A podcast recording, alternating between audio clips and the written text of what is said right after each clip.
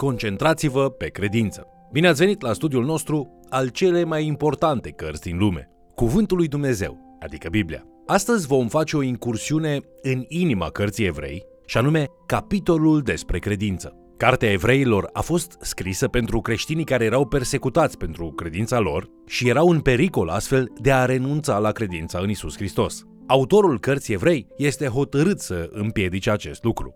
Vă invit să urmărim împreună acest mesaj intitulat Concentrați-vă pe credință. În această lecție ne vom îndrepta privirile înspre unul dintre cele mai importante capitole ale Noului Testament, cunoscut sub denumirea Galeria Credinței. Acest capitol descrie fapte mari de credință ale unor mari eroi ai Vechiului Testament. Așadar, pe măsură ce studiați Cartea Evrei, veți observa că cititorii inițiali sunt creștini care erau constrânși să abandoneze credința lor în Hristos și, în schimb, erau încurajați să îmbrățișeze religia iudaică. În binecunoscutul capitol 11, autorul îi cheamă pe acești credincioși la dârzenie, punând înaintea lor exemplele date de strămoșilor. Însă, înainte să ajungem la Galeria Credinței, haideți să începem prin a înțelege mai bine cine erau evreii creștini persecutați. Autorul ne dă mai multe detalii despre ei în Evrei, capitolul 10, versetele 32 la 36. Aduceți-vă aminte de zilele de la început, când, după ce ați fost luminați, ați dus o mare luptă de suferințe. Pe de o parte, erați puși ca priveliște în mijlocul locărilor și necazurilor, și pe de alta, v-ați făcut părtași cu aceia care aveau aceeași soartă ca voi. În adevăr, ați avut milă de cei din temniță și ați primit cu bucurie răpirea averilor voastre, ca unii care știți că aveți în ceruri o avuție mai bună, care dăinuiește. Să nu vă părăsiți dar încrederea voastră, pe care o așteaptă o mare răsplătire, căci aveți nevoie de răbdare, ca după ce ați împlinit voia lui Dumnezeu, să puteți căpăta ce v-a fost făgăduit.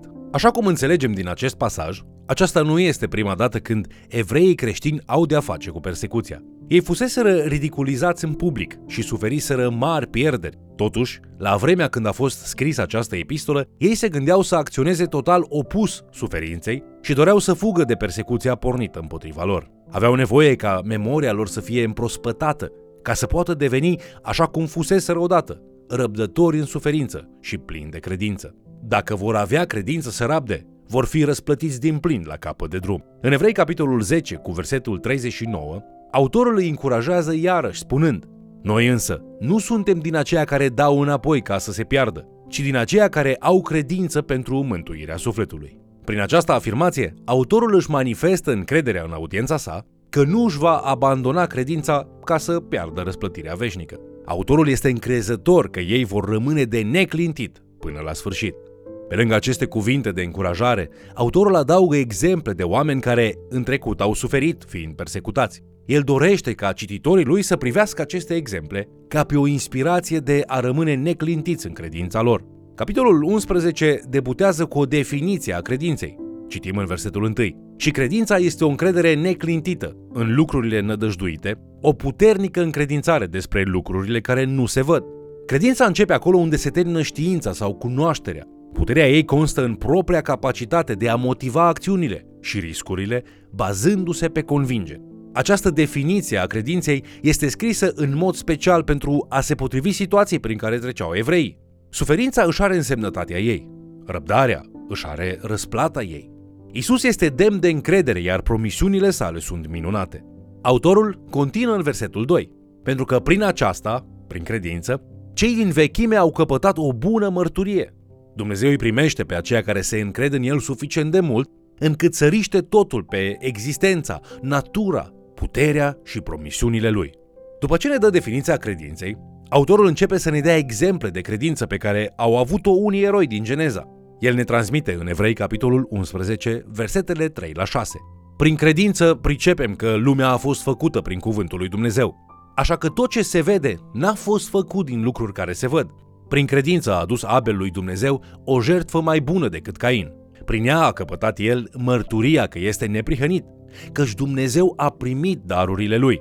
Și prin ea vorbește el încă, măcar că este mort. Prin credință a fost mutat Enoch de pe pământ, ca să nu vadă moartea. Și n-a mai fost găsit pentru că Dumnezeu îl mutase. Căci înainte de mutarea lui primise mărturia că este plăcut lui Dumnezeu. Și fără credință este cu neputință să fim plăcuți lui. Că cine se apropie de Dumnezeu trebuie să creadă că El este și că răsplătește pe cei ce-l caută. Abel și Enoch trăiesc vieți plăcute înaintea lui Dumnezeu, deoarece ei cred în existența lui Dumnezeu și ei cred că Dumnezeu îi va răsplăti pentru că l-au căutat. Abel moare pentru o astfel de credință, fiind omorât chiar de mâna fratelui său Cain. Dumnezeu îl ia pe Enoch la sine, astfel ca el să nu guste moartea, deoarece îi era plăcut Domnului. De aici înțelegem că Enoch avea credință. După cum scrie în Evrei, capitolul 11, cu versetul 6, fără credință este cu neputință să fim plăcuți lui Dumnezeu. Așadar, conform cu definiția credinței, evreii trebuiau de asemenea să creadă într-un Dumnezeu pe care nu îl puteau vedea și să-și pună toată nădejdea în el. El este un Dumnezeu nevăzut, care face promisiuni nevăzute, dar pentru el merită să riscăm totul. Noe îl crede pe Dumnezeul nevăzut cu privire la amenințările nevăzute despre un potop. Ca urmare, el lasă la o parte tot ceea ce putea vedea pentru a moșteni o lume nouă pe care nu o putea vedea încă. Datorită ascultării și credinței sale, Noe reușește. Apoi, începând cu Avram, autorul enumeră mult mai multe exemple de eroi ai credinței. Aluzia este evidentă.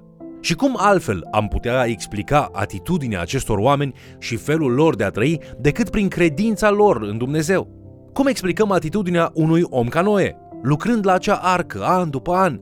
Dumnezeu îi spune lui Noe că avea să plouă peste un secol și imediat Noe se apucă de treabă. Acesta este un adevărat exemplu de credință și perseverență. După cum spune în Evrei, capitolul 11, cu versetul 7, Noe, plin de o teamă sfântă, a făcut un chivot ca să-și scape casa. Să luăm de exemplu credința unui cuplu precum Avram și Sara. Cum puteau ei să creadă că aveau să aibă un copil la vârsta bătrâneții, mult peste vârsta la care Sara mai putea naște copii? Moise lasă în urmă bogățiile Egiptului, deoarece este convins că Dumnezeu are un plan mai măreț pentru el. Cei care cred în Dumnezeu fac tot ce pot ca să-L mulțumească pe Dumnezeu. Unii au parte de suferință în acest proces, alții chiar mor pentru asta. Unii mor fără să vadă vreodată măcar un strop din promisiuni, dar ei mor știind că promisiunile lui Dumnezeu sunt atât de sigure ca însuși Dumnezeu. Nimic din ce oferă această lume nu poate egala promisiunile minunate ale lui Dumnezeu. Ele sunt binecuvântări veșnice. Pe baza acestui raționament, autorul afirmă: Nu-ți arunca credința ta, deoarece credința este cea care te va face să moștenești toate binecuvântările lui Dumnezeu.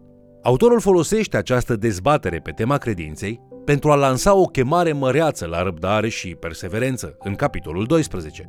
În Evrei, capitolul 12, în primele două versete, autorul scrie Și noi, dar, fiindcă suntem înconjurați cu un or așa de mare de martori, să dăm la o parte orice piedică și păcatul care ne înfășoară așa de lesne și să alergăm cu stăruință în alergarea care ne stă înainte. Să ne uităm țintă la căpetenia și desăvârșirea credinței noastre, adică la Isus, care pentru bucuria care era pusă înainte a suferit crucea, a disprețuit rușinea și șade la dreapta scaunului de domnia lui Dumnezeu. După ce dă numeroase exemple de credință trăită din Vechiul Testament, autorul ne oferă exemplul ideal și perfect al lui Isus însuși. Isus îndură rușinea și suferința crucii și astfel devine exemplul suprem pentru cei care suferă de dragul neprihănirii. Autorul cărții evrei dorește ca auditoriul lui să își alerge cursa cu privirea ațintită la Isus, știind că de partea cealaltă a suferinței se află libertatea și bucuria. Mulți oameni cred că metafora autorului este menită să aducă în mintea noastră imaginea unui stadion mare. Noi, cei care trăim, suntem cei care aleargă cursa de astăzi. Noi suntem atleții.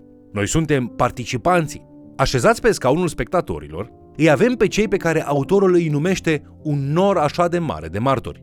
Acești martori ne privesc pe noi cum ne alergăm cursa, după ce ei și-au isprăvit-o deja pe a lor. Credeți că este posibil ca oamenii care au plecat deja, cei care au fost înaintea noastră, să știe ce se întâmplă astăzi în viețile noastre? Este posibil ca ei, alături de Isus, să ne încurajeze și să ne inspire pentru a câștiga cursa? Dacă ești un sportiv, știi că nu va fi ușor, dar va trebui să ne încurajăm unul pe altul și să ne susținem unul pe celălalt, astfel încât să putem cu toții să terminăm această cursă. În capitolul 12, autorul spune că acea parte a luptei va fi acceptarea disciplinei care vine de la Domnul ca semn al iubirii. Nu am putea să descriem pregătirea pentru o cursă ca pe ceva plăcut, însă numai cei care se antrenează și se pregătesc au șansa să câștige. Ai auzit vreodată de vreun mare atlet care să stea acasă pe canapea până când începe cursa? Bineînțeles că nu. Fiecare atlet mare îndură o suferință mare pentru a-și perfecționa corpul, iar fiecare antrenor îl impulsionează pe sportiv, pe atlet, astfel încât acesta să devină un alergător mai bun. Exact așa este și cu disciplinarea lui Dumnezeu. Autorul dorește ca cititorii lui să înțeleagă scopul acestei disciplinări. În fond, el spune în Evrei capitolul 12, versetele 5 la 6 că disciplina va avea ca rezultat faptul că vei deveni părtaș la sfințenia lui. Nu orice suferință înseamnă disciplinare, dar putem fi siguri că Dumnezeu folosește orice suferință pentru a ne modela caracterul și pentru a ne permite să îi împărtășim sfințenia. Dumnezeu vrea să trăiești o viață sfântă, o viață dedicată lui și o viață care să reflecte caracterul lui. Dacă nu trăiești o viață sfântă, atunci pierzi binecuvântările unei vieți sfinte. În Apocalipsa, capitolul 3, versetele 19 și 20 citim Eu mustru și pedepsesc pe toți aceia pe care îi iubesc. Fii plin de râvnă, dar și pocăiește-te. Iată, eu stau la ușă și bat. Dacă aude cineva glasul meu și deschide, voi intra la el, voi cina cu el și el cu mine. Ce este această bătaie la ușa inimii noastre? Uneori este o luptă sau o durere, consecințe ale faptelor sau diverse feluri de suferință. Iar aceste probleme sunt disciplinarea unui tată ceresc iubitor care încearcă să ne atragă atenția. Autorul ne spune că, deși este neplăcut atunci când ești disciplinat, aceasta este ceea ce produce roada neprihănirii. În cele din urmă, autorul le reamintește evreilor că biserica este chemată să alerge în unitate în această cursă. Fiecare biserică îi ajută pe ceilalți să își aducă la bun sfârșit alergarea și să nu cadă sau să se împiedice. Pentru a preveni această cădere sau potignire, ei trebuie să fie alerți la influența periculoasă a celor care îl resping pe Hristos. Evrei 12 cu versetul 15 ne avertizează. Luați seama bine, ca nimeni să nu se abată de la harul lui Dumnezeu, pentru ca nu cumva să dea lăstar vreo rădăcină de amărăciune, să vă aducă turburare și mulți să fie întâinați de ea. Acest mesaj ne amintește că o singură influență rea poate să distrugă întregul grup. Exact la fel cum un alergător care cade îi poate împiedica pe ceilalți alergători din jurul lui, ei, adică evreii, trebuie să îi elimine pe aceia care nu sunt adevărați urmași ai lui Hristos. Vom încheia lecția noastră repetând această provocare din Evrei, capitolul 11, cu versetul 6. Căci cine se apropie de Dumnezeu trebuie să creadă că El este și că răsplătește pe cei ce-L caută. Oricine are credință în Dumnezeu, crede că promisiunile lui sunt adevărate. Noe crede că Dumnezeu va trimite potopul, dar crede și că Dumnezeu îl va salva din el. Avram crede că Dumnezeu își va împlini promisiunea și astfel el devine tatăl multor neamuri. În speranța de a-L experimenta pe Dumnezeu mai pe deplin și în speranța acestei răscumpărări suferim și noi. Așadar, în încheiere, puneți-vă următoarele întrebări.